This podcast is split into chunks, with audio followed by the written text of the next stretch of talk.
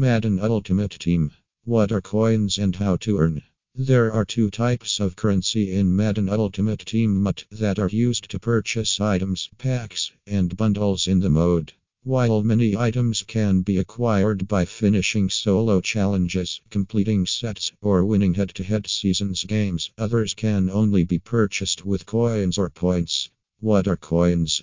Coins are the in game currency of MUT. They can be earned by completing many different kinds of game activities.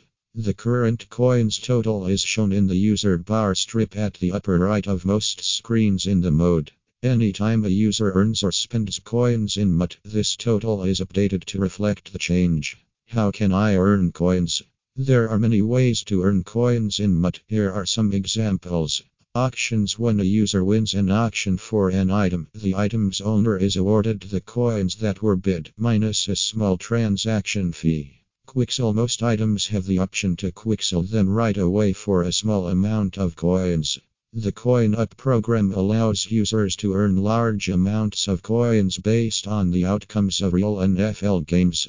Completing sets Many sets offer a coin reward for completion. Solo Challenges A single player solo challenge game often includes coins as a reward. Head to head seasons When playing seasons games against other players, one of several milestones may be achieved with rewards of packs or coins. EA Sports Gridiron Club When a new MUT team is started, the user may have earned coins for playing previous Madden games. What can I buy with coins? Coins can be used in the store to purchase packs, replacement player items, and contracts. They are also used to place bids in the auction house for items that have been submitted by other players. Pro tip when a bid is placed on an auction item, those coins are not available for use until that auction is completed.